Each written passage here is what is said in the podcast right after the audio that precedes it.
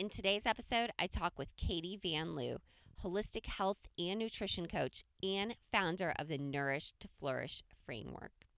Katie is so knowledgeable about not only physical health, but about the influence that our biopsychosocial environment plays into our health. I know that is a big word, but when you break it down, it is the influence that our biology, our mental health, and our environment play into our wellness journey. I found so much value in this conversation. I took so many notes. Katie is so knowledgeable. She knows her stuff and she knows how to relate it in a way that we can all understand. It's so great. And I know you're going to be encouraged to think about your health in a whole new way. It's time to adapt to a plant based palate, minimize waste, and respect our environment. Hello, we are Joe and Sarah Hayes, and we are the hosts of the Bowl of Life podcast, where we are encouraging you to join the plant forward food movement. It's time for vegetables to move from the side of your plate to the center, and we are here each week to help you do that. So, if increasing your vegetable consumption and limiting your animal proteins sounds like a win win to you, go grab a spoon or fork and let's dive into learning more about how you can be plant forward.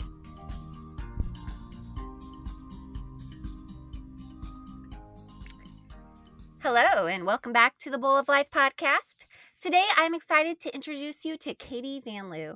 Katie is a holistic health and nutrition coach, and she helps women burn fat, reduce stress, and improve their energy without sacrificing the foods they love. I love that part about not sacrificing the foods we love because honestly, who really wants to do that? We want to find something sustainable.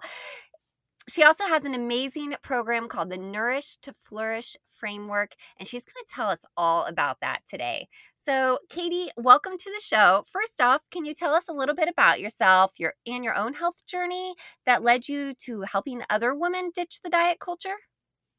Yes. Thank you so much for having me today. I am so excited to be here, specifically because selfishly coaching and teaching and talking about health fills my own cup. So I'm just so excited to be here with you and to talk more about nourishing every part of your body and mind and soul. So thank you so much. As you mentioned, yeah, I'm a certified holistic nutrition and health coach. Uh, I'm based in Portland, Oregon, but I actually practice virtually. So I work with women, you know, all over the country, all over the world.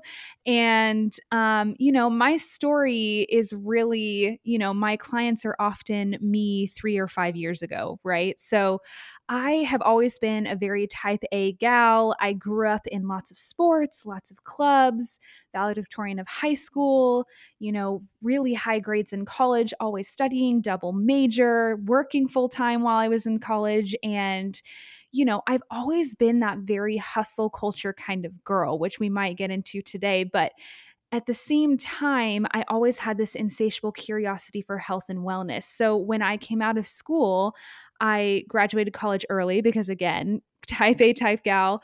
And I went to work at an agency that worked with clients in the natural food and wellness spaces. And you know, I learned so much from the different founders of these companies, and I started learning about our food processes and the food industry. And it really started piquing my curiosity in how we feed our bodies. Now, at the same time, I was continuing to put a lot of pressure on myself. So, climbing the corporate ladder, promotions, you know, equating my success with my financials, um, and really putting a lot of stress on my body. Like at that time, I was working 12 14 hours a day i but then i had the pressure to work out so i would go do these really intense workouts and you know i didn't really understand exactly what the food was doing in my body i just equated you know this is good food and this is bad food and i made these separations and i had a lot of restriction and you know it was it was a pattern that i was definitely stuck in and it's something that really led me to burnout at the age of 25 now if you're listening and you're older than 25 you're probably like katie how could you possibly have burnout at the age of 25 i was doing everything that did not serve my body while not even understanding that it wasn't serving my body. And so I knew from that place that I wanted to dive deeper into what other ways I could try to better my health from a holistic perspective. And I ended up getting a job at a holistic wellness space. And from there, I started learning from different practitioners. So I started learning from acupuncturists and yoga instructors and naturopaths and um, massage therapists, and I learned about cupping and all of these different things that could go into a wellness and health practice that I had no idea about before.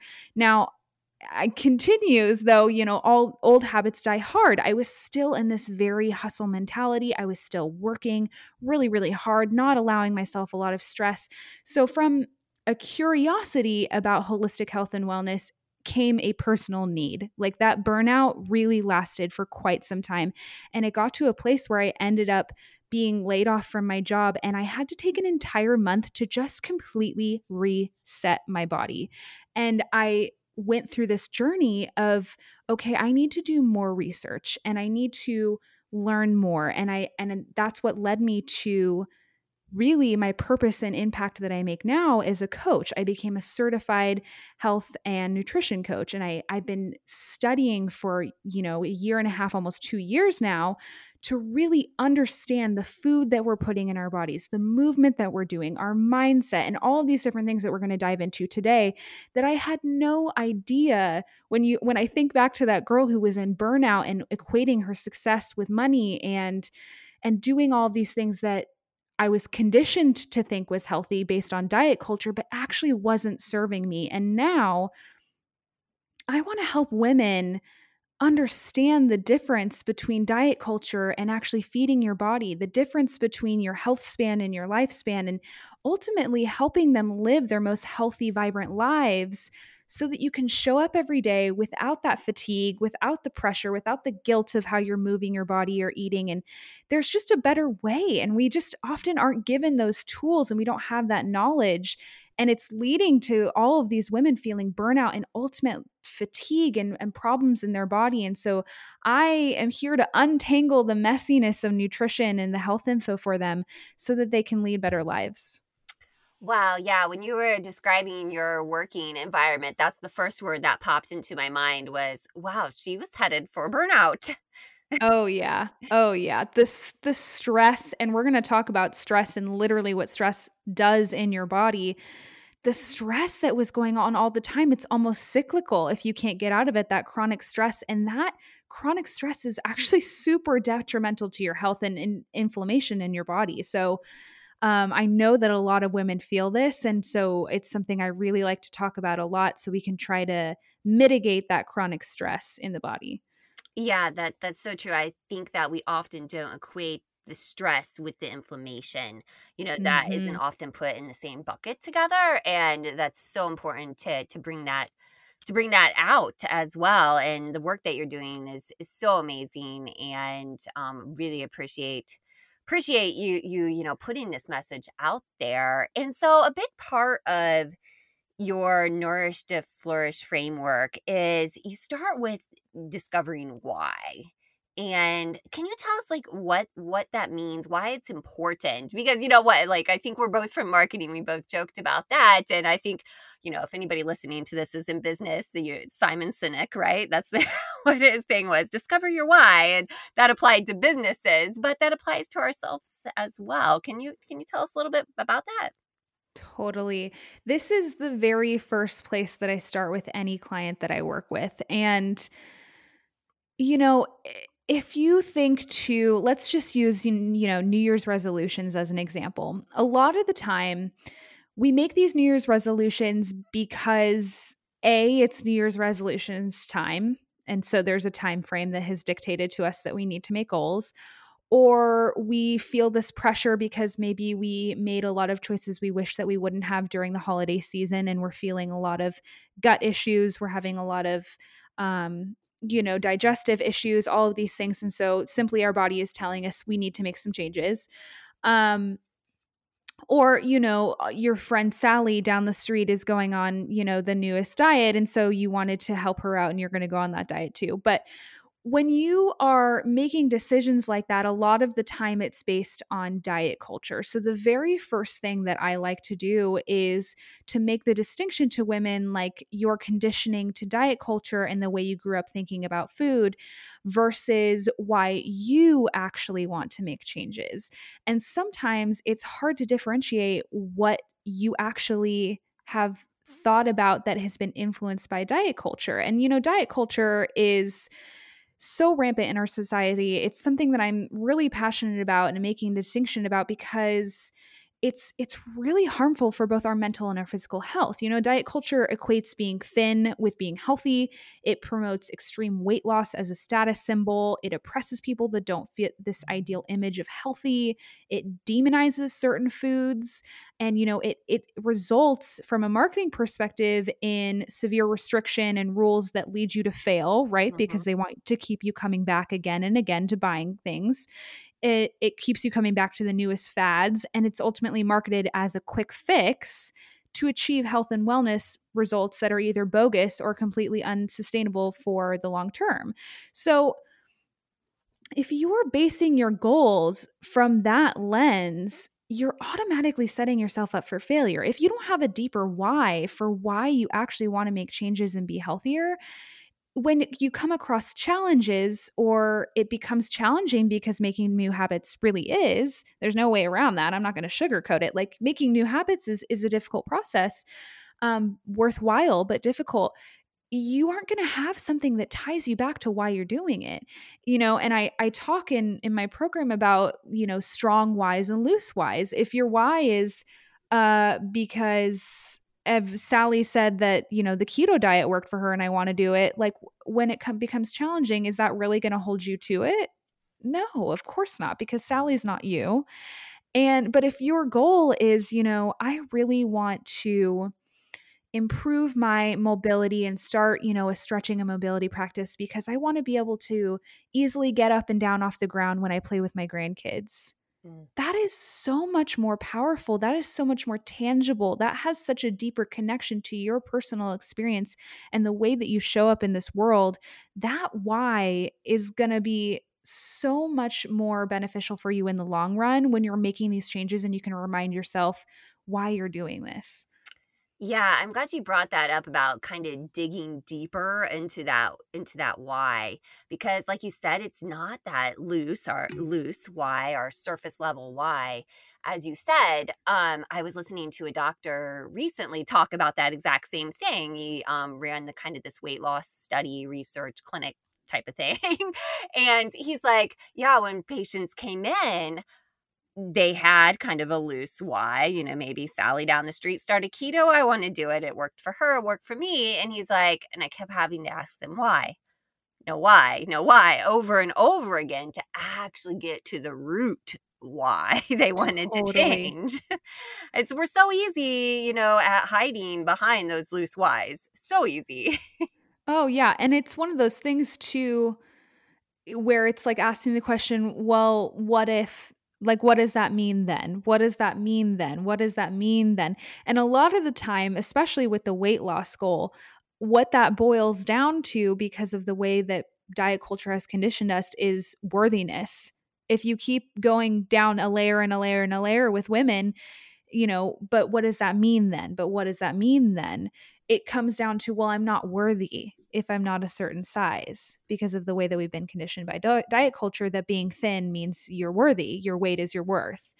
And so when we really get down to that, when you look at it from that perspective, I like to say, like, there are so many things that you can tangibly do that we can change your diet. And if you really do have excess weight that's creating inflammation in the body, like let's talk about it from that perspective. But if we're talking about weight loss in terms of worth, like that's mindset work. That's mindset work we're going to do.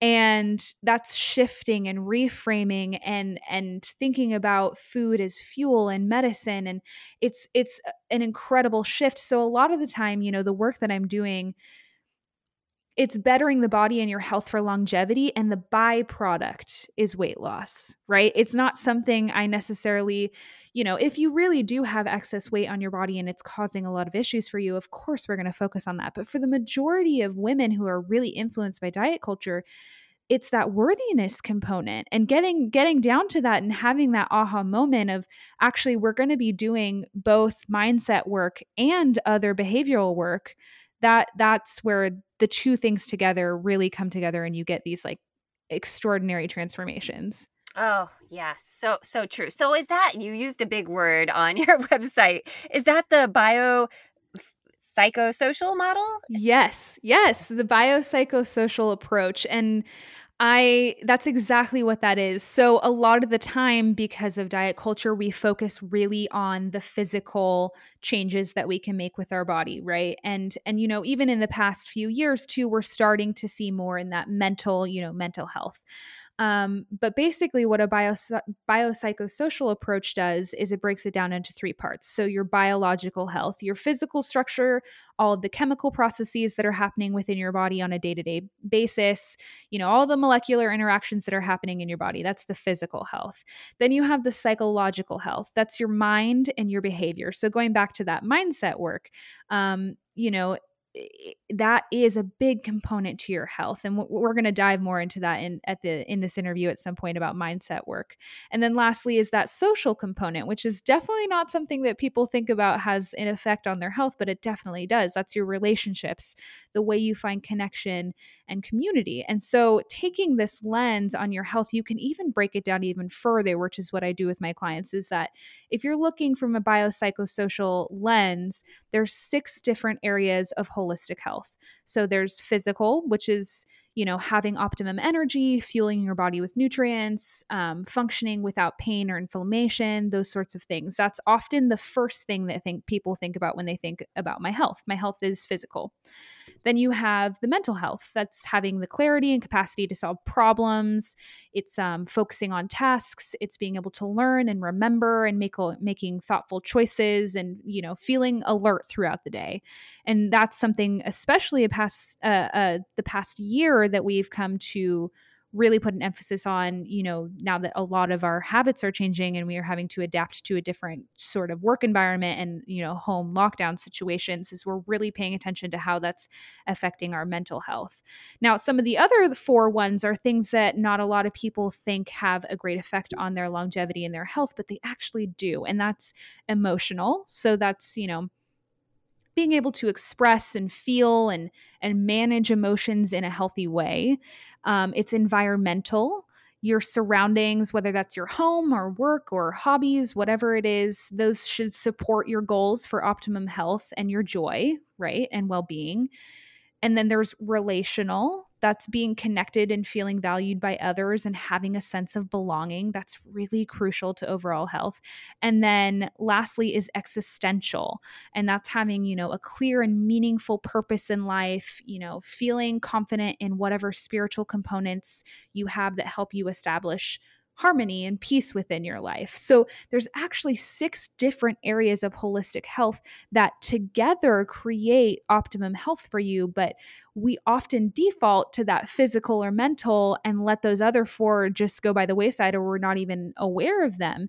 And when you can you know become aware that there's four different areas and i like to have my clients do um, a wheel of holistic health when they first come to me and then uh, you know later on down the work of how it's shifting um, when you're aware of these six different areas it's it's easier to be like oh well if i can improve my environmental health it actually supports my physical health because if i do a kitchen audit and i and i put things in my kitchen that are make me more likely to create better healthier home cooked meals then that actually is improving both of those. And when you can find, you know, it's always ebbing and flowing, but when you can find balance in all six of the areas, that's when you really start to feel your most vibrant and resilient self. Mm, yeah, I love that. And I love that focus on, you know, that you pointed out the psychological aspect of that. I feel like I've been mentioning to my husband over the last months, like, wow, I hear a lot of people talk about you know, the physical, you know, probably because it's just this time of year, you know, that the physical diet culture and all this stuff. But I was like, it's so much more than that because the mind controls so much of what we do. Oh, and yeah. I'm like, and I don't hear that talked about as much. So I'm so glad that you're talking with your clients as as well as anybody who follows you about that. Um, it's so so important, as well as bringing up those kind of dimensions, areas uh, of health. Um, I talked with someone recently on the podcast a few episodes ago about about kind of that seven dimensions of health, or or six, you know, depending on what you you read or whatever you can add in some more but um kind of that same thing like you know like you get kind of one area worked on and then you can start working on other areas and it allows you to show up more for that area and when you just start thinking holistically about it, it really opens your mind. Yeah, and definitely with that, you know, psychological. If you think back to my story, I was not taking care of my mental and emotional health at all. Like I just I took all of the feelings that I had and I shoved them down into a little box and I shoved that under my bed and I never I was like this is what we do when we're climbing the corporate ladder. We put our feelings away and we work ourselves and because work equals success and I what I literally faced a burnout so hard that I had to take an entire month of just learning how to be again and get more in tune with my mental and emotional health. Like that's that's an extreme for sure, but you know, if you take that back, like if you just start paying attention to these other areas and making very small changes. I'm talking like two minutes a day, five minutes a day, um, you can see drastic changes because when you start realizing that all of everything is kind of interplaying and intertwined, um, it it just it's it's a bigger picture than just trying to focus so hard on one thing. Yeah, le- yeah, the small steps is, is so important and. Uh, yeah, just so important, you know, not to shove that box under the bed, right? Yes. And, yes. you know, but we do it we do it and we do it easily because that's kind of the culture we're in. That's what's being thrown at us. And that's, you know, and that's hard to break through that barrier. And just like, you know, we're throwing this diet culture at us, especially right now at the beginning of the year. You know, it's February right now. We're just coming off January where you said like lots of people make those goals. You know, maybe the neighbor said they're doing some new diet and they asked you to do it too, or you just thought I should do it too, or whatever. And, you know, I know, um, you know, so many people get trapped in that diet culture, and it can be liberating to think, oh, I, am not going to diet anymore. But you know what? It can be really scary too to think that. So, when you work with, you know, women specifically, how are you kind of reteaching them that new nutrition? Um, because, you know, like I said, it can be liberating to think, okay, cool, I'm not going to ever diet again. But you know, if we dove deep into those feelings, we'd probably realize, well, that's a little scary too, because everybody else is dieting.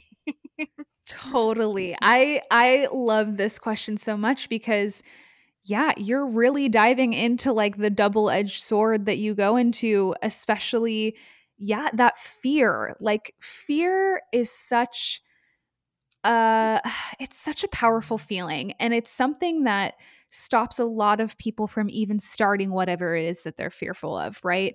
And but on the flip side of the coin it's liberating. Think think if you could delete your calorie counter forever. You never had to track another food. You never, you didn't wake up every day. Maybe this is you. This is how I used to be. My days revolved around my eating schedule and how many calories in I was going to take and how many calories out I was going to burn. Literally, that drove my days. Like, I would be like, all right, well, I'm eating this many calories today, so I probably need to go to the gym and burn this many calories. Like, and it became this almost obsession. And that's how I thought about food was calories in and calories out. And the, the, the thought of not having that control anymore and the thought of having to trust your own internal calorie counter and your own um what i like to say a lot of women think it's motivation um is super scary. And it automatically makes people want to go back and do a diet. Why? Because it's very structured. It tells you exactly what to do and you don't have to rely on your internal cal- calorie counter and you don't have to rely on motivation. Now, one caveat I like to make is that I personally think that motivation is BS, and here's why.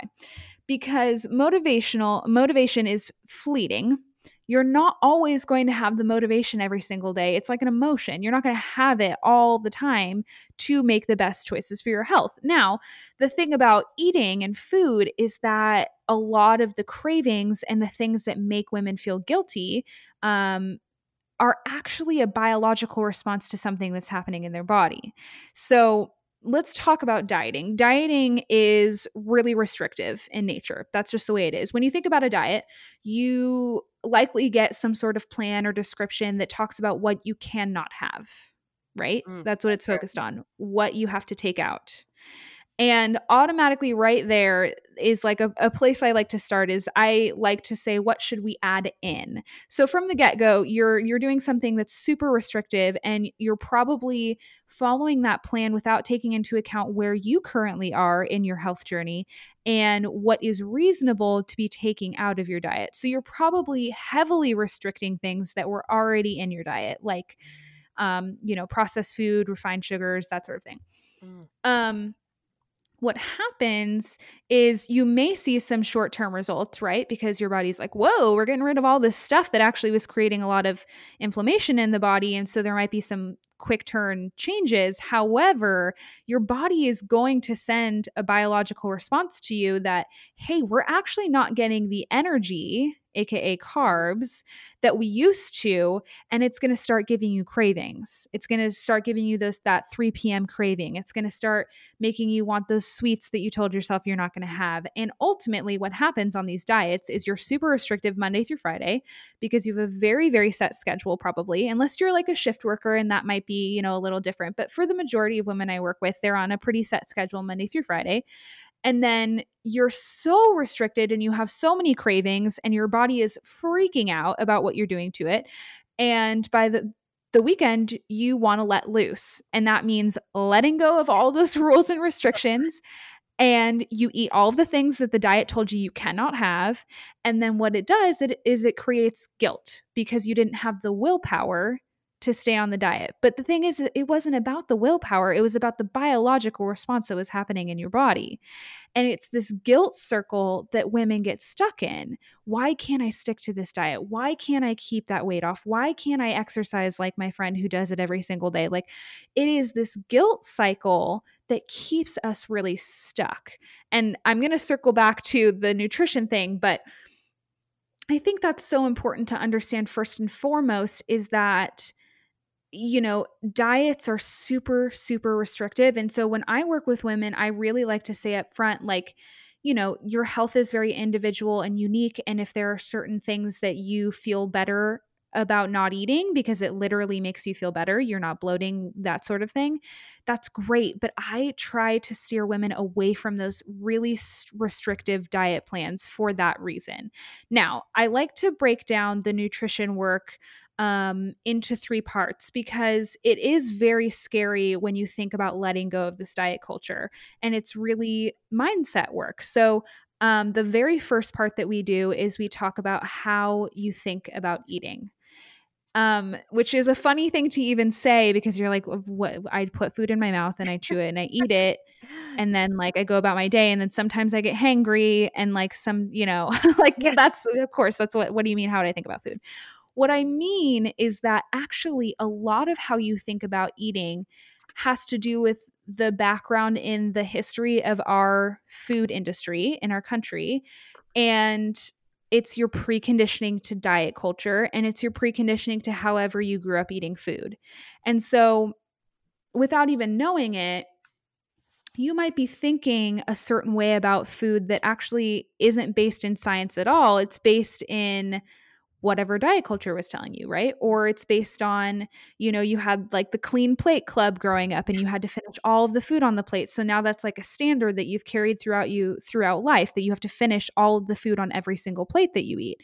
Um, it has to do with we have a very deep history in our country starting literally back from the 1900s of when you know corn syrup was invented of very altered artificial um, preservative, filler, you know, just very altered food um, that you have you've had it your whole entire life. So why would you think that you should go back to basics when we have all of these different options available to us? Or you grew up eating gushers and Kraft mac and cheese and all of these things and weren't educated as to what those were actually doing in your body. So we have to start first with like meeting you where your mind's at because the mindset work yeah that's how you get over the fear of trusting is is thinking about what you th- you know right now and believe to be true your beliefs about food and then making the shifts and reframing. So that's really the first part. The second part is all of the scientific stuff right? So it's about what you eat. That's the second part. Um and we can go into this deeper if you'd like, but it's essentially what I like to do is just go back to the basics of nutrition and the science of balancing your blood sugar with balanced plates. Um, we talk about, you know, how the food you eat has macro and micronutrients. Um, we talk about nutrient dense foods, which is really just um, the the measurement of the richness in the nutrients relative to their calorie content, right? So that's why a lot of um, you know, refined carbs and things like that, they don't actually have a lot of nutrients relative to their calorie content. Um, we talk about potential for inflammation in the body from highly processed and refined foods and sugars. We talk about um, really starting to understand your hunger and your fullness cues in your body. And once you kind of start to take some of those things out, you can feel those more. Um, and you can start to trust that internal calorie counter and the hunger cues that come up.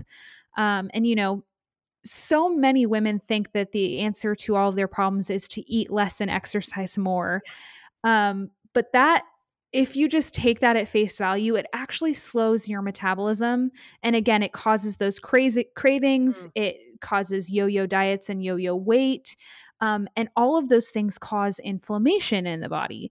And so when we start to break down what happens when we're putting food in our body, what the nutrients are in them, how to balance your blood sugar, which is really important for regulating inflammation in the body, um, that's when you really start to understand like, oh, food is medicine, food is fuel. Um, and then lastly, the last part of nutrition, there's three parts, um, is how you eat. So, a lot of us go through our days and we're super duper busy. We have really packed schedules, myself included. This is definitely a practice that I, you know, just because I'm a health and nutrition coach doesn't mean I get everything perfect all the time. I am a human as well. Um, but we're going throughout our days and we're eating on the go. We're eating at our desk. We're we're shoving things into our mouth while we're like packing the kids' lunches, that sort of thing. Um, but how you eat is actually really important to how you digest and how your body receives the nutrients from those foods. So um, you know, I encourage women to try to not multitask if you can. Um, put the fork down between bites and really chew your food. That's actually the very first part of the digestion pro- digestion process is how much you're chewing your food and breaking it down before you even swallow it.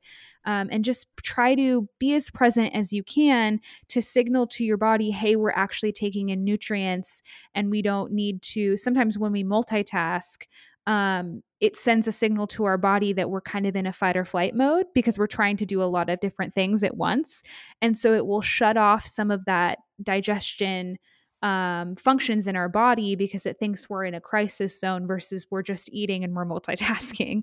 So, um, you know, being mindful, mindful eating is some kind of that last portion of the nutrition that I teach. Oh, I I love that you brought that up. That the that it triggers that fight or flight if you're multitasking and eating because i think we can all you know um, we've all had that feeling after you you eat mind you know mindlessly maybe you're working at your computer or like you said you're mm-hmm. doing something else at the same time and then you know either you're like whoa i can't believe i ate that all and i'm still hungry totally totally you know you yeah. get that weird kind of like whoa what what just happened there? And i feel like now i need to sit down and have a meal because now i need to appreciate my food. And it's like but wait a second you just downed a whole you know something or the other you know? Yeah it's almost like you know a lot of fitness trainers say like mind to muscle connection. Like when you're lifting weights you really like to focus on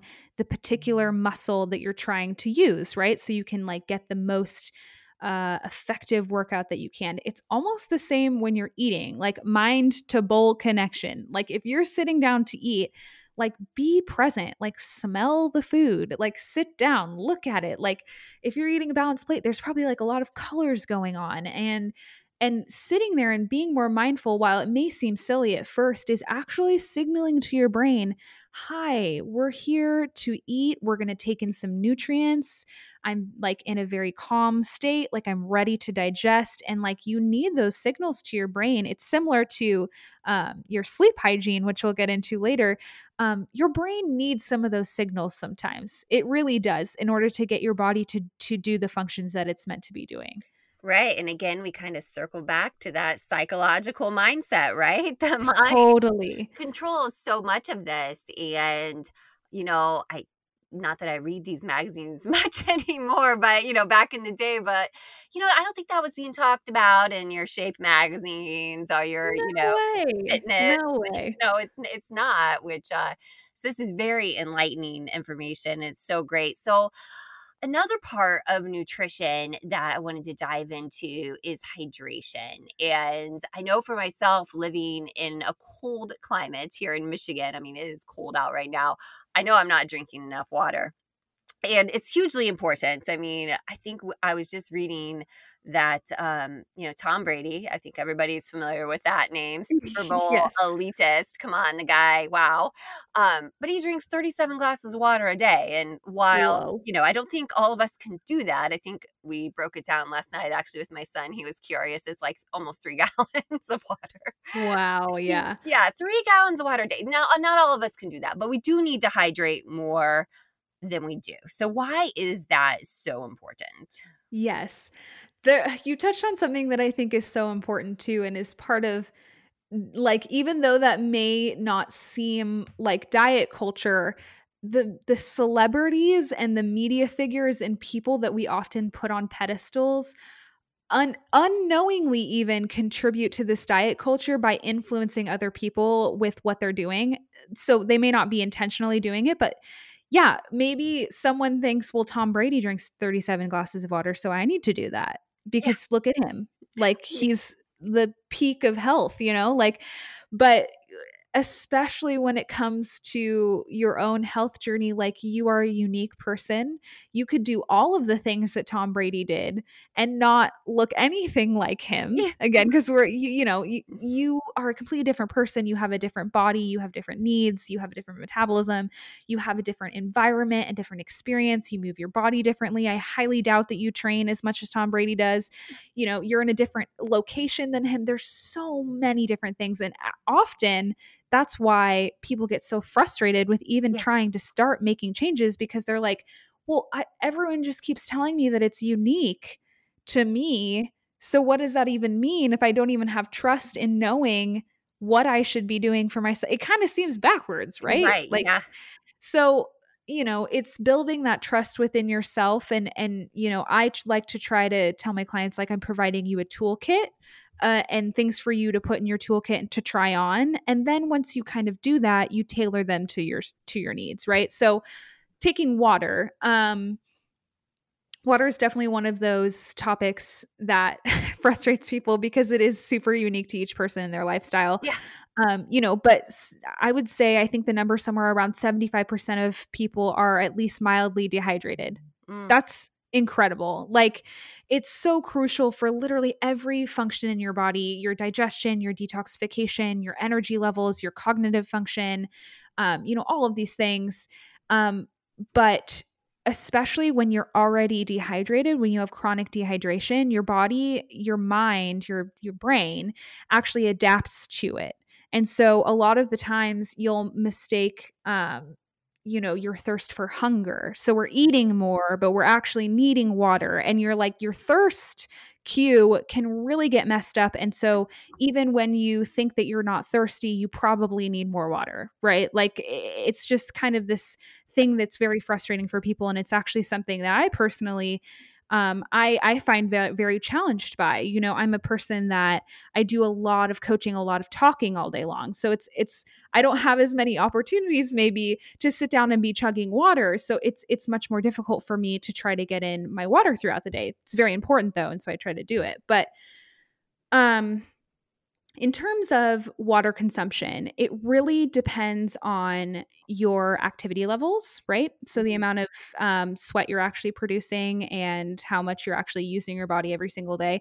But it also depends on like your environment. So, do you live in a super humid environment or a super dry environment?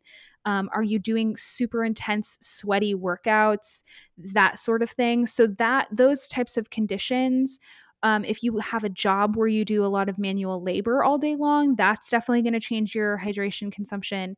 Um, so as a as a minimum, what I like to recommend your your baseline start is you take your body weight in pounds and you divide that by two. So and that's the number of ounces. Um, so that's a really great place to start. And then when you take into account some of those other factors that I just mentioned, um, you know, if you're doing a super sweaty environment or super sweaty workout, add an additional eight ounces of water. So anytime that you feel like you may have some sort of shift that would require more water, you're probably right. and like add another eight ounces.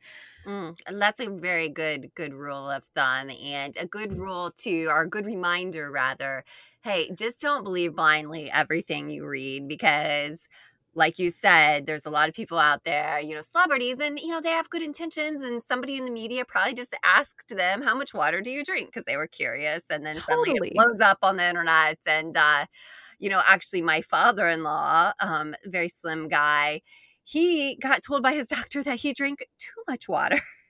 oh my gosh. That's like, I'm like, huh. and he's okay. like, I didn't think that was possible that you could drink too much water, but um, okay. yeah. And the thing is too about the Tom Brady situation, like he um he is a very very special circumstance in that he likely has an incredible team of practitioners around him specifically telling him what to do because his um what I you know I learned from my business coach your your zone of genius. That's the thing that you're really good at and you love to do. What is that thing for him? It's playing football. So he has an incredible team of people around him that take the focus off of the other things yeah. for him so he can just focus on his zone of genius. So someone probably sitting there calculating exactly how much water he needs to drink so that when he goes to do an interview, they're like, How many glasses of water do you drink? He's like 37. And he doesn't have any idea why he's drinking that much water, but he can't explain that to people and be like, Well, I don't know, ask my nutritionist why I'm drinking. But you know, that conversation doesn't go on. And that's a lot of the time where the mis, you know, communication between what celebrities are doing and what we're doing is that we're not making that con- contextual connection there. Right, right. And probably just a good rule of thumb is to think for the average person, we probably should be drinking more water than than we are. Um, now, do you recommend like drink a, for, a glass of water right when you wake up to rehydrate your body, or Yes, yes. So that's definitely key. A lot of people jump immediately to the coffee, right? Which is wonderful. I love coffee. It's almost more of like a ritual than the actual ca- caffeine itself for me um, is the ritual of coffee. Um, but definitely, right when you wake up, the first thing you want to do for your body is water. Um, if you think about it, you are sleeping all night, depending on how much sleep you're getting. I mean, at a minimum, I would say I hope that you're getting six or seven hours. Um, and your body is literally in a state of you're not giving it water at all. So if you think about if you're going throughout an entire day how much water you're drinking and then you go through a period of basically water fasting um, your body is depleted of water. And especially when you're sleeping, that's when you do the majority of your recovery. So your body is sitting there and it's recovering, it's it's mending all of the muscles that you've used the day before, um, you know, all of those things. And that requires a lot of you know water and, and cell function ultimately um, and the way that you keep those functioning properly is with water so yeah wake up drink the water. You know, I would say like at least, you know, an eight ounce glass of water first thing. Um, and then we could dive into, you know, breakfast and all of that. But yeah, if you can, first thing in the morning, definitely water because you, in addition to breaking your fast, AKA breakfast, um, you want to also make sure that you're giving your body water again. Oh yeah, that's so true. And uh little insight here from myself. Like so I got into a really bad habit when my kids were really little. I had a toddler and a baby. and I started drinking coffee while I worked out. and oh yeah. That's a that's a hard habit to break because it's like you're feel you know like obviously you should be drinking water probably for the most part when you're working out and uh I was uh, fueling with coffee because I was so tired. yeah, and the caffeine thing is mm-hmm. really it's really hard too because um it is it, you know it's a substance that gives you energy it, it, it essentially perks up your energy and so if you're like if i need to get through this this stint of work or i need to I, you know it's really been a priority for me to get into my workouts um and i need to get through that like caffeine is kind of that crutch but it's it's very addictive and um, it's very hard to kick too and something i've found even is um, it starts to negate the energy that you're actually getting from food. So there's kind of this cool process that does work when you are weaning off of the co- the caffeine substances like coffee or if you're like a Red Bull drinker or something like that. When you actually start replacing it with adequate food nutrients and you stop getting like the 3 p.m. slump from your dietary problems that you have, mm. um, you stop needing that caffeine all of the time. But coming off of it when you do have such a high level of caffeine every single day is a process. Um, and and two, like for me, coffee is a ritual. So it's more like a behavioral habit than the actual energy kick yeah. that I get from it. So there's that too. Like um you know, I like to talk to a lot of my clients that have anxiety. I'm actually someone with clinically diagnosed anxiety, and something that really contributes to that is caffeine. And I had to kind of think about my ritual of coffee in the morning and make, you know, smart choices for myself of if if I want to keep that ritual and that ritual is really something that like gives me joy in the morning like i just need to swap out for decaf coffee or mm-hmm. make or a different type of warm substance in the morning that still completes that ritual for my brain to be happy but doesn't give me the caffeine kind of jitter side effects that happen for me in my body it's not the same for everyone but for me it's it's kind of hard so um yeah so you know again going back to that i think we have like a theme here is that you know there's biological and also psychological things going on yeah. on all the time with all these yeah for sure for sure and so since i just mentioned you know drinking coffee while i work out so we you kind of mentioned earlier too that you were you know used to do like these intense workouts and i hear you on that i used to be the same you know let me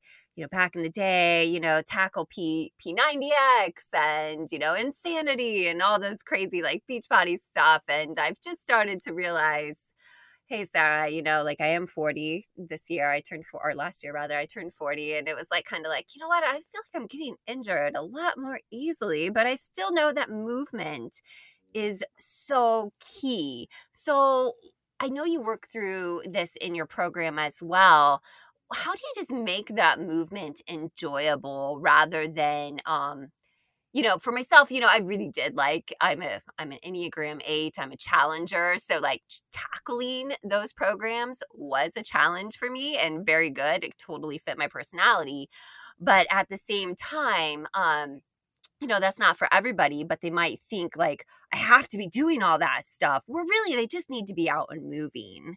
So how do you help women kind of balance finding that correct way to enjoy you know movement yeah, that's yeah. I love this too. For the record, love P90X. Yes. Love Tony Tony Horton. He's great. Yeah. Um, and you know, there's there's a time and place for every sort of movement, and like ultimately, first and foremost, foremost, I like to tell women like if there is a type of movement you really enjoy and is not injuring you, please do it because you know we're we have one life to live and if there's a type of movement that you really love like you should be doing it for sure um, but one thing i really like to break down is um, strategic moving for your body so my aim for my clients is to move their body to benefit their metabolism and to benefit their longevity so if that's the goal and that's the aim it really is a combination of HIIT, which is high intensity mm. interval training um, strength training, which mm-hmm. is obviously lifting weights, your muscle, you're building muscle. Um, NEAT, which is non exercise activity thermogenesis, which is like anything you're doing throughout the day that is not necessarily your exercise time. So that's like chores, yard work, taking the stairs, walking meetings, that sort of thing. Hmm. Um, And then there's stretching and mobility work, which is really important. And I'm going to get into that in a second. And then um, rest. I like to include that in the equation because it is very, very, very important. And it is something that I never used to do. I'm talking workout seven days a week, hours at yeah. a time, all of this. And I think that's a lot of things, uh, a lot of the way that women think about exercise is I have to do it every single day of the week.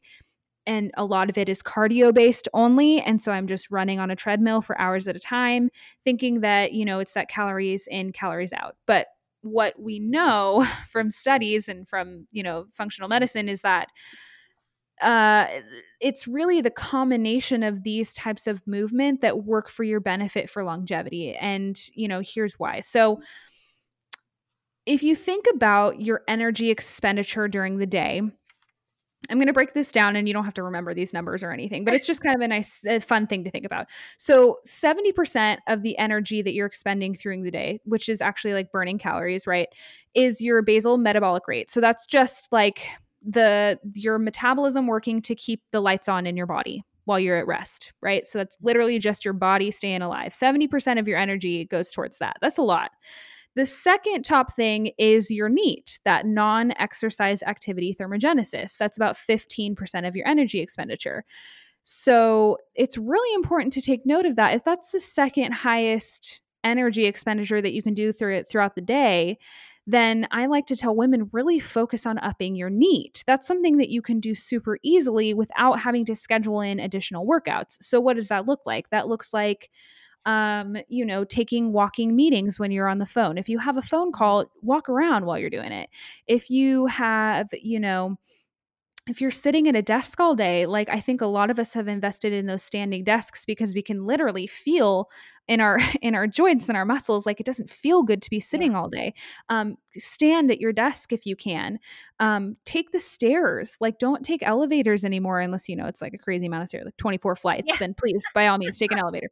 But like you know, if it's like 10 flights or less, take the stairs. Um, walk further from your car. You know, a lot of us and especially in the past year aren't getting as much NEAT uh, movement as we were even just last year when we had to drive to work and get out of our cars and, and walk in. Like yeah. simply that now is gone for a lot of people because we wake up and we walk into the living room. Yep. And we sit down on the couch and we get our, on our computers. And so while it may not be, it may not seem like a big amount of that daily expenditure, 15% is still the second highest thing you can do for your energy expenditure throughout the day. And it's really important, especially if we look at um, like blue zones, which are the areas of the world where they have the most uh, prevalent centenarians, the longest living people who um, are really having healthy, resilient lives the longest, they have so much NEAT movement in their lives. Movement is like built into what they do. They're walking around every day, they are doing chores that require them to move. They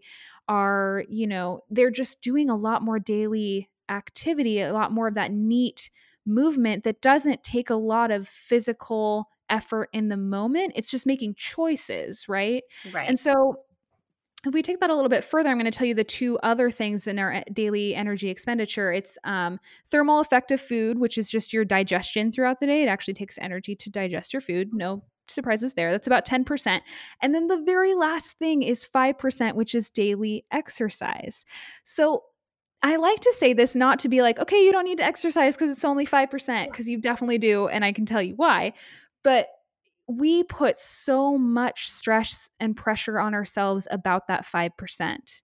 And it's important to look at that need activity and realize the weight of that as well.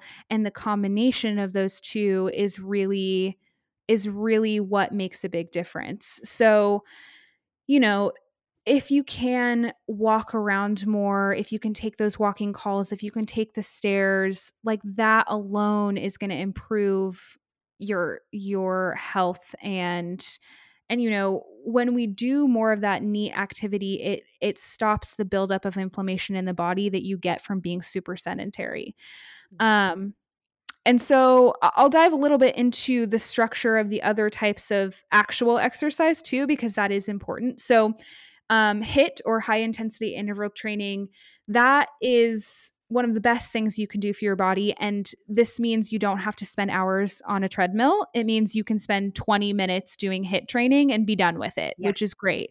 So the reason why HIIT training is so great, and you know, a lot of people do this type of training without even realizing why it's good for you.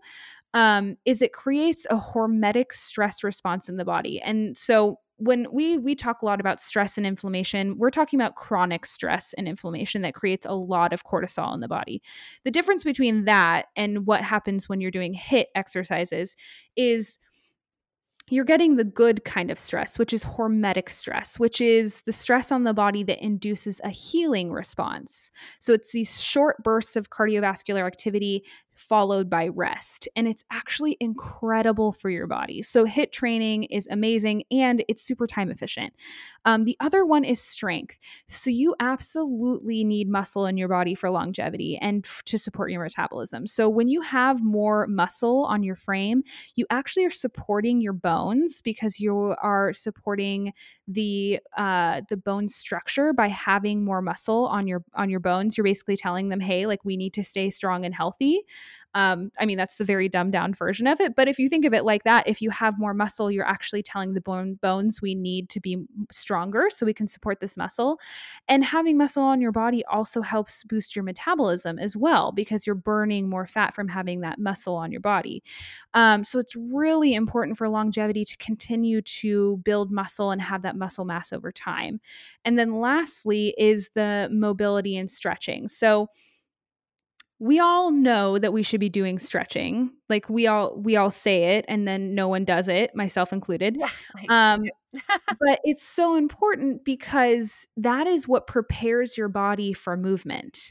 Um, and it's what pre- prevents injuries and it increases your range of movement so you actually can do all of that movement that you're trying to get in throughout the day. So you know, a lot of people will focus on that specific exercise for calorie burn, but the stretching and mobility portion of it is basically in tandem with it too. And then of course, you need rest. yeah. If we are going to be doing this kind of hormetic stress inducing activities, we also need to rest and recover. And you know the combination really depend, depends on the ber- person and their body but i like to say there should be at least one to two days of rest a week two to three days of strength training two to three days of HIIT and then you're incorporating your mobility and stretching in there throughout. So you know my best advice is to keep it short simple and fun right? Like do the things that bring you joy. Like there are plenty of like free exercises on the internet. Um, there's also lots of, you know, so many trainers and things that have apps now. Um, find someone who resonates with you, find a type of movement that resonates with you and and keep it fun. Um, you can also use it as a way to connect with loved ones. So maybe someone's doing the same type of workout with you, or you do it at the same time, um, or finding a, a community to be a part of. So, you know, there's lots of people who love working in group classes and things of that nature. And even while we're still virtual right now, you can do that virtually through group classes. Um, and it, it, finding the fun in it and finding the joy in moving your body really keeps it interesting and and it, it means it could change right so what i did last year before pandemic looks totally different from what I do now because I'm in a very different environment. And that's totally okay. As long as you're still getting in that movement every week uh, to benefit your health, that's what matters most. Oh, yeah, that is certainly key. Finding that um, something that you like. Like, I love, uh, I know lots of people are Peloton fans. I love actually the Les Mills because I just love their like accents. Like they're British and they're from all over the world. And I'm like, I could listen to these people forever. They sound so cool. and uh, you know, when in stretching as well, we both talked about how we how we love uh, P90X. And I know some people were like, oh my gosh, those programs are so long. Each you know exercise set or whatever they had and actually, on the flip side of that, one of the key reasons I liked P90X is because he built in like 10 minutes of stretching or more on the front end and on the back end. Totally. And yeah. I love that because otherwise I wouldn't have done it. And as the workouts have gotten shorter and shorter on Beachbody, I'll just say it. Um, they've gotten like 20 and 30 minutes workout. Guess what's gone away? The stretching. totally. Yeah. That's actually a really great point that I hadn't thought of, but you're totally right. Like, Tony is very into making sure that you are prepared and cooled down. And that was a part of it. So while it may seem like it was an hour's workout, there was 10 minutes on either side at least of stretching, which is super important for your body. Yeah, so super important. And uh yeah, so important. We even have a roller upstairs and downstairs in our house, and I still don't use it as much as I should. oh, so always just good to keep that in mind. You got to lengthen those muscles, right? Totally. totally do that. So, we've talked about so many great things. I think there were a few more we wanted to touch on and you know, some of those are really key. We wanted to touch on the immunity part of our health, and that is something that you go over in your program. And you know, if there's any time to talk about immunity, it is now. So, do you just have some quick tips about how we keep that in check? And I mean, when we're in flu season right now, we're in pandemic still right now, and I feel like we're forgetting we're in flu season too because of pandemic. Totally. Yeah. I mean, and this one may sound more simple than you think, but my biggest tip for immunity is to use food as medicine. So when we're actually getting the nutrients that we need, we're getting we're eating those nutrient dense food and we're avoiding inflammatory foods and and you know, inflammatory foods are highly processed foods. Um, refined starches, added sugars, preservatives, fillers, really, and anything that your particular unique body is sensitive to um, when we're doing that, we're automatically supporting our immune system. And that's really important. So that's, you know, lots of colorful fruits and veggies. Those are really high in vitamins uh, C, A, and those phytonutrients that help support our immune system. You know, making sure to get the protein in that you need to support your muscles and your blood sugar balance. Um, really thinking of food as medicine in that way is a really great place to start. And then there are other things that you can add in, like garlic or ginger, onions. Um, spices are really great, like oregano or rosemary. These have a lot of antimicrobial properties that really help to fend off sickness. And then, you know, there's there's other foods as well. You can do fermented foods that um, have a lot of probiotics in them for your gut health. That's like you know kimchi and uh, yogurt and uh, miso, those types of foods, and then prebiotic foods that you can eat in tandem with them to create that synergy of pro and pre, you know, asparagus, um, artichokes, um, bananas, things like that. Um, really help your gut health. Maintaining proper gut health is so important to your immunity. Um, and then, lastly, you know, water, which we talked about, is so so important. You your body can't function and have a, a well functioning immune system if you don't give it the liquid that it needs. Um, but also, warm liquids like tea or soup is really great for immunity. Um, and then three other things that we've kind of already talked about keeping your cortisol level low cortisol levels low that's your stress hormone response. So doing stress management tactics um, getting your regular movement in and sleep like that combination you know, I like to offer to my clients instead of immediately going to supplements because, again, we're going back to basics and knowing that our body is designed to heal itself.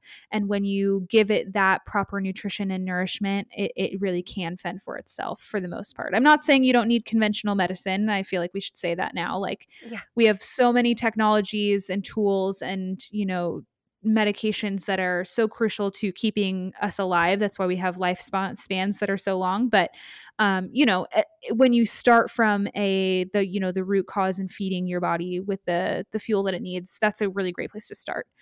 Oh yeah, so so agree with that. And a funny story, I think um maybe it was a few years ago, my we I don't know, celebrated St. Patrick's Day or whatever by buying some sauerkraut. And then I had read online, you know, about gut health and, you know, how fermented foods help that. And so my husband and I were like challenging each other, like, let's have a spoonful of sauerkraut a day. And I think I lasted a day because I'm just not into really sour food.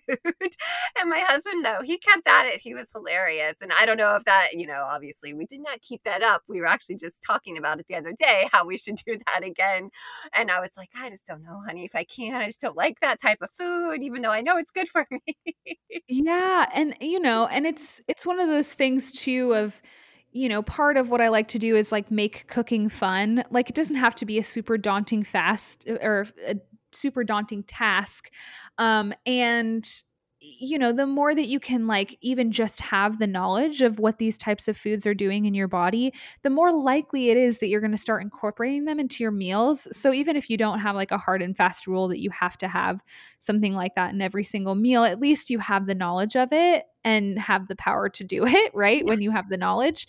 And you know, when it comes to immunity, like gut health is so so so important and that's why i mentioned some of those foods like your immune system is basically hosted in your gut mm-hmm. um, you know it's full of living you know organisms in there that are feeding off of each other and when that gets out of balance that's really when we start to see a lot of issues happen in the body um, so just being mindful of that and really getting the fuel that you need and using food as medicine um, is a is a really great place to start yeah so you mentioned and you've mentioned a few times throughout um, our interview, being mindful of that. And so I think that's kind of the last, but definitely not the least part that we went to focus on. I mean, mindset and mindfulness is really kind of that key starting place. And why why is that why is just being more mindful of that if even you know like you said of you know hey you're mindful of that you know that that's good for gut health and maybe you know there's something else fermented that you know i want to try or explore as well but uh why is that mindset and mindfulness so important yeah. I I love that we're ending with this because it's it's so powerful. Mindset work is so important because it essentially informs everything that we do. So your thoughts form your beliefs and your beliefs form your actions and your actions create your reality. That that is that is the train there that happens. Um, and there are even studies that have suggested that your beliefs affect the expression of the genes in your body. So it's it's really powerful stuff. And up till now your past conditioning and your experiences have shaped the way that you view the world and the way you show up in it. So if you're acting and creating behaviors based on that, that is your reality. Um, and there's this really great saying, I, I can't think of who said it just now, but there's a saying that goes, your familiar past becomes your predictable future. Mm. So you can really view that in two different ways. If you're creating repeated health habits to support your wellness and your longevity, then it's pretty clear that that's going to support you into the future, right? Like if you're doing all those things. Um, on the other hand, if you aren't as happy with some of the aspects of your life or health, um, and you aren't actually making shifts, your future is going to look pretty much the same where as where you're at right now and that can apply to many things outside of just what you're eating um, and that's all mindset work. And that's really why people work with therapists or coaches or fitness instructors or health coaches or whatever it may be. Um, it's really the mindset work that you're shifting that then shifts your behaviors that then shift re- your reality. Um, it's you know, something that I like to talk about is practicing personal future casting or the act of like truly envisioning and then embodying the future future view, version of you that you want to get to. Um, there's a lot of talk around, you know, the secret and the law of attraction and all these things. And, you know, I like to say, like, of course, that's very powerful work, but there's actually actually the implementation part that you need to do as well. Um, you can't just think it and then it appears. You can think it, and that begins that very first thing. Thoughts form your beliefs um, but then your beliefs form your actions that's the you know the second part and your actions create your reality so you know i have my own mindset coach too right coaches have coaches i like to remind people of that mm-hmm. um and you know he says what you show up as uh, or he says how you show up is what shows up so unless you're envisioning and taking action daily on the future you it's probably not going to come to fruition and you can really apply that to any area in your life Mm. Oh, that's so that's so good. Uh, all of this is so good, and I love that you put that there's an action there too, because I think so many people do talk about that law of attraction and but they they don't mention that. They don't mention like hey but then you got to go take action and you know then it could you know if you don't put that in there it can leave people thinking like okay cool like i'm manifesting and i'm thinking this stuff but nothing's happening.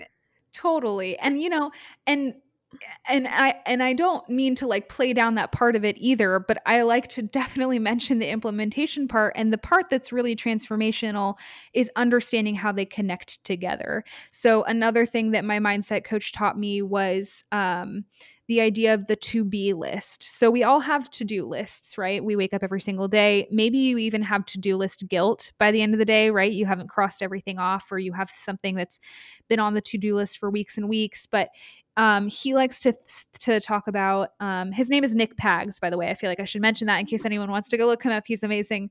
Um, but he says, you know, maybe you should start focusing on a to be list. So, what do you want to be today? Well, I want to be, you know, I want to be really loving today. And so that actually informs the way you're going to go about your to do list. And if you think of it like that, like the things that happen throughout your day, a plate crashes on the floor and you have to clean it up, and you think, what did I say I was going to be today? I'm going to be loving. So I'm going to pick this up in a loving way and I'm going to be loving towards myself, even though I just made a mistake. And that if you are looking to have a future you that is more loving and you start to think of your to be list, that's the connection there, right? Like I'm thinking it, I'm envisioning it, I'm putting it, you know, out in the universe, but I'm also taking action to implement it too. Oh wow. That's wow, that's just the perfect way to end this. Your to be list and I love that. I love that. I can't it's wait so to good. go and use that. Oh my gosh. Because like you said, I mean, we those to-do lists, man, they can be be guilt guilty. Oh yeah. they can oh, be yeah. guilt. But like you said, the to-be list is just keeping at the forefront of our minds what we you know, what we want to be, what we aspire to, and then it's actually you know, giving us those actions behind that. Oh, I love that. And I love everything we've talked about today. And I feel like we've had a glimpse into your Nourish to Flourish framework. And if this is an indication of anything, it is like go sign up for it, ladies. Because, oh my gosh, you are so insightful and wonderful. And this is just such great information. And I think it's just kind of like, re-looking at it all and really approaching it like you said holistically and you explained it so well that I think everybody can understand now. Because I think we can say, oh, we want our health to be holistic, but we don't really know what that means. And you've broken it down so well to what it should be that is just, it's great. Definitely tools that people can use and and all that good stuff. So if people do want to find out more about the Nourish to Flourish framework, where can they find out more? Yes. Thank you. Thank you so much, too. Like, that means the world to me because the more that I can really break it down and make it tangible and make it memorable ultimately, so people can go out there and actually make changes, um, the better. So, thank you so much for saying that. And, um, yeah, I, I run the Nourish to Flourish framework every 90 days. So I'm currently in the middle of a course, but my next one starts on May 3rd. Um, so you can find more information on my website at www.katievanloo.com, or you can reach out to me on Instagram. I'm on there pretty much all day, uh, sharing different trainings and tips and educational posts. And I'm in the DMs on there chatting with people about their goals. And so if you have any questions at all, please don't hesitate to reach out to me. I'm um, at Katie period Van Loo on Instagram. And yeah, I, I pretty much just want to help every woman that I can, wherever, whatever stage you're at in your health journey right now. Um, it's a journey, and I'm here to meet you there. And and yeah, untangle the messiness of all of this and make it tangible for you to feel your best. Oh, I love that. And we're going to link all these links in the show notes so people can go find out more, start their to be lists. And that starts, you know, with looking you up and following you and hearing all these positive messages about health and wellness. So I thank you so much for coming on today, Katie. Thank you so much. There were so many nuggets of wisdom in that conversation. Like I said, I was taking notes like crazy. Katie is on a mission to help women untangle the mess of diet culture, to discover a strong why to their desire to be healthier, and also discover their inherent worthiness that has nothing to do with what we eat. I love that. And I loved that we ended on the note of mindfulness and how small simple, simple steps to being more mindful is to make a to be list. So, again, that's a to be list, not a to do list. So that is something I'm totally embracing. How do I want to be today? It's these small things that help us take action to be who we want to be. Oh, there's so much great information that Katie shared with us, and I know that you're going to want to know more. So, we're going to link all of Katie's information in the show notes, how you can connect with her on Instagram, and how you can learn more about her Nourish to Flourish framework. Just a reminder that you can find all the show notes for this episode on our sponsored blog, badtothebull.com forward slash 31. Again, that is badtothebull.com forward slash 31. And hey, while you're over there on the blog, go ahead and pick up our free five plant based meatless mains cookbook. This will help you eat more nutrient dense foods, which will support your immunity, which is some of the points that Katie and I talked about. Thanks again for listening.